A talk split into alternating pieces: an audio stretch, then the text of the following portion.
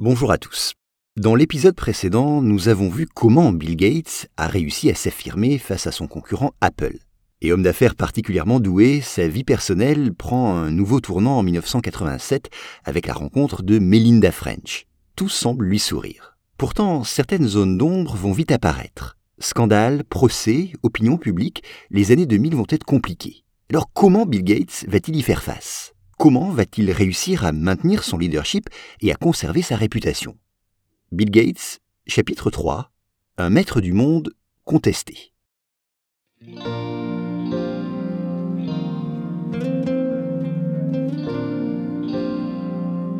Le 1er janvier 1994, Melinda et Bill décident de se dire oui après plus de 7 ans de fréquentation. La cérémonie est organisée à Hawaï dans un prestigieux hôtel mais le couple souhaite un mariage en toute discrétion. Pour eux, la confidentialité est une priorité. La presse est donc interdite. Et pour s'assurer que rien ne fuite, Bill prend de grandes précautions. Toutes les chambres de l'hôtel et tous les hélicoptères de l'île sont réservés. Ainsi, il est sûr que personne ne pourra faire de photos de la cérémonie. Et cela fonctionne, aucune image ne fuite. Ce mariage, en toute discrétion, aura tout de même coûté un million d'euros. L'année suivante, Bill fête ses 40 ans et on peut considérer que c'est un homme épanoui. Jeune marié, sa carrière est toujours une réussite. Microsoft cartonne. Dix ans après sa sortie, 95% des ordinateurs fonctionnent avec son système d'exploitation. Times publie un nouveau portrait avec en couverture le titre suivant Bill Gates, le maître de l'univers. Rappelez-vous, Bill l'annonçait déjà quelques années auparavant à un de ses employés qui deviendrait le maître du monde. Eh bien, cela semble être chose faite. Il est désormais l'homme le plus riche de la planète, avec une fortune qui approche les 13 milliards de dollars. Avec une telle somme en poche, il décide naturellement de s'offrir une maison, la maison de ses rêves, à quelques kilomètres du siège de Microsoft. Une résidence qui lui coûte la modique somme de 100 millions de dollars. À l'intérieur, 20 chambres, 24 salles de bain et 6 cuisines qui s'étalent sur plus de 5000 mètres carrés. Le couple Gates a donc amplement la place pour s'agrandir. Ainsi, le 26 avril 1996, Bill devient père pour la première fois d'une petite fille, Jennifer Catherine Gates. Il aura par la suite deux autres enfants, Rory John en 1999 et Phoebe Adele en 2002. Encore une fois, tout semble lui réussir. Pourtant, certaines taches d'ombre commencent à apparaître. D'abord, les relations avec son associé et ami d'enfance, Paul Allen, se dégradent considérablement, jusqu'à atteindre un point de rupture. Au début des années 2000, les deux ne s'adressent plus la parole. Les raisons de leur discorde, eh bien, elles diffèrent selon les versions. Paul Allen affirme que Bill aurait commis l'irréparable. Il aurait tenté d'orchestrer sa sortie de Microsoft et la liquidation de ses parts. Et ce, alors qu'il était malade. Oui, dans les années 80, Paul Allen apprend qu'il souffre d'un lymphome de Hodgkin, un cancer particulièrement féroce. Le traitement nécessite plusieurs mois de radiothérapie. Et Paul affirme justement que c'est durant cette période que Bill aurait décidé de l'évincer. Ben, ce dernier dément cette version. En tout cas, Paul Allen quitte en 1982 son poste de directeur technique de Microsoft, gardant seulement sa place d'actionnaire. Quoi qu'il en soit, Bill Gates perd tout de même là l'un de ses amis les plus proches. Et puis, il va aussi commettre une erreur majeure qui va mettre en péril son entreprise et entacher considérablement sa réputation. Dans les années 90, Internet émerge doucement, tout doucement.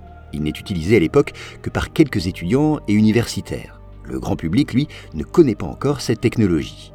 Et pour Bill Gates, eh bien, Internet n'est pas intéressant. Il n'y voit pas de réel potentiel. Ou en tout cas, pas assez pour investir toute l'énergie de Microsoft. Il dit à cette époque Je ne suis pas sûr de vouloir engager toutes les forces de notre société dans cette chose. C'est juste un truc pour universitaires. On verra. Attendons de voir si d'autres arrivent à faire de l'argent avec. Attendre, c'est donc la stratégie de Bill Gates. Et effectivement, d'autres vont essayer et y arriver. Dans la ville de San Francisco, la petite start-up Netscape en fait partie. Elle mise sur Internet et travaille au développement d'un premier logiciel permettant au grand public de surfer. En 1994, elle commercialise son premier navigateur. Et dès son lancement, c'est un grand succès. Des millions de personnes l'utilisent. Le phénomène Internet prend de l'ampleur. Et aux quatre coins du monde, on est séduit par ce nouveau logiciel. Alors Bill Gates comprend qu'il ne peut pas passer à côté de cette nouvelle technologie et décide de contre-attaquer. En 1994, Microsoft lance elle aussi son navigateur, le fameux Internet Explorer. Rapidement, il écrase toute concurrence. Et en 1998, Netscape fait faillite.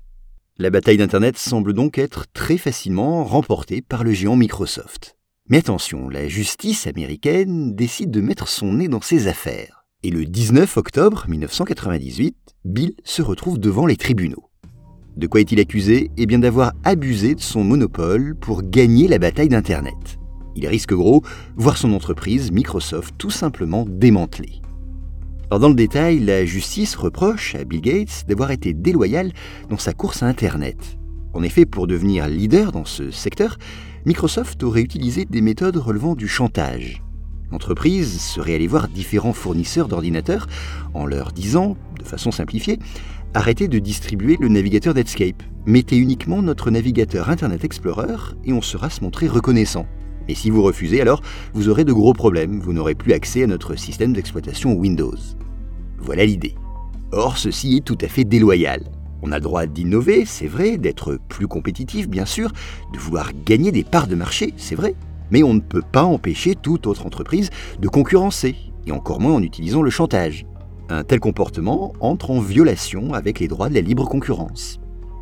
Le dossier d'accusation est très lourd, surtout que l'enquête révèle que ce chantage aurait été fait avec l'aval de Bill lui-même. Alors l'opinion publique, mise au courant, se retourne contre le maître du monde. Une vidéo d'un des interrogatoires de Bill Gates choque particulièrement les Américains.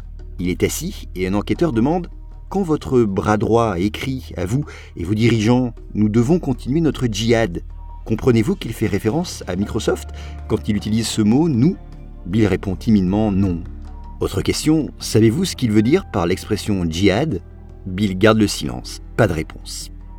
Ainsi, l'expression djihad et ce long silence choquent profondément. Ce terme semble signifier que Microsoft s'est bien lancé dans une guerre déloyale et que ses dirigeants étaient prêts à tout pour la gagner. Mais Bill Gates lui affirme ne plus s'en souvenir. Pourtant, tout le monde sait qu'il a une excellente mémoire, impossible qu'il ne s'en rappelle pas. La crédibilité de Bill Gates est donc entamée et son renversement médiatique est spectaculaire. Il semble être devenu l'incarnation du mal et ses affaires en prennent un coup. Le cours en bourse de Microsoft chute de 30%. Quant à sa fortune, la fortune personnelle de Bill, elle est divisée par deux. C'est tout simplement la catastrophe. Et Bill vit très mal ce retournement de l'opinion publique.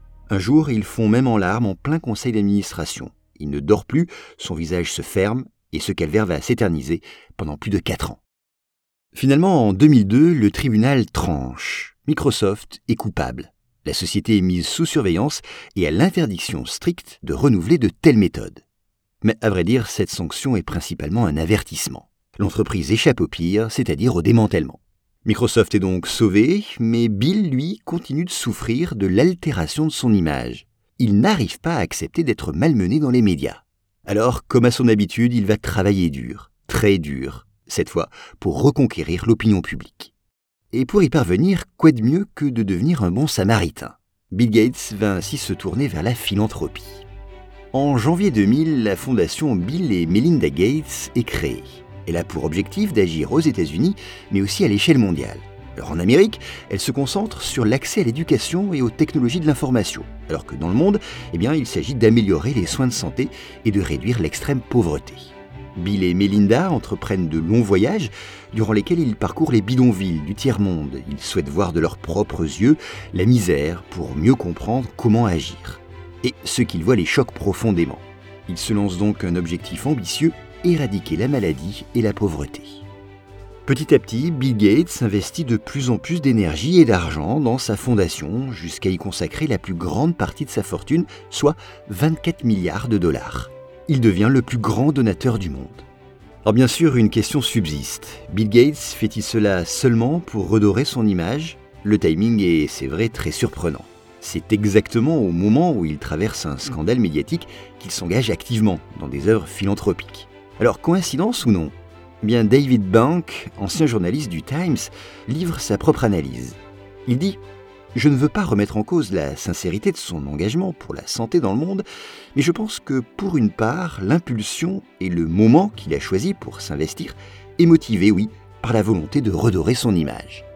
Quoi qu'il en soit, cela semble fonctionner dans l'opinion publique puisqu'en 2005, seulement trois ans après le procès, Times le consacre homme de l'année. Bill Gates, très vite, est donc arrivé à reséduire l'opinion publique. Mais son image a changé. Il n'incarne plus désormais seulement cet homme d'affaires puissant, maître du monde, il devient aussi cet homme sensible, prêt à s'engager pour améliorer la condition de ses semblables. Alors stratégie médiatique ou non, il est indéniable que Bill Gates va prendre goût à ses actions caritatives, et ce jusqu'à y consacrer la majeure partie de son énergie. Bill va ainsi petit à petit s'éloigner de son entreprise et délaisser Microsoft au profit de sa fondation.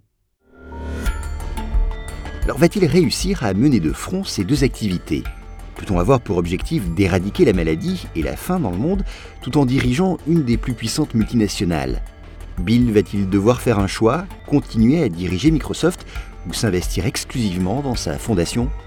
Réponse dans le prochain épisode.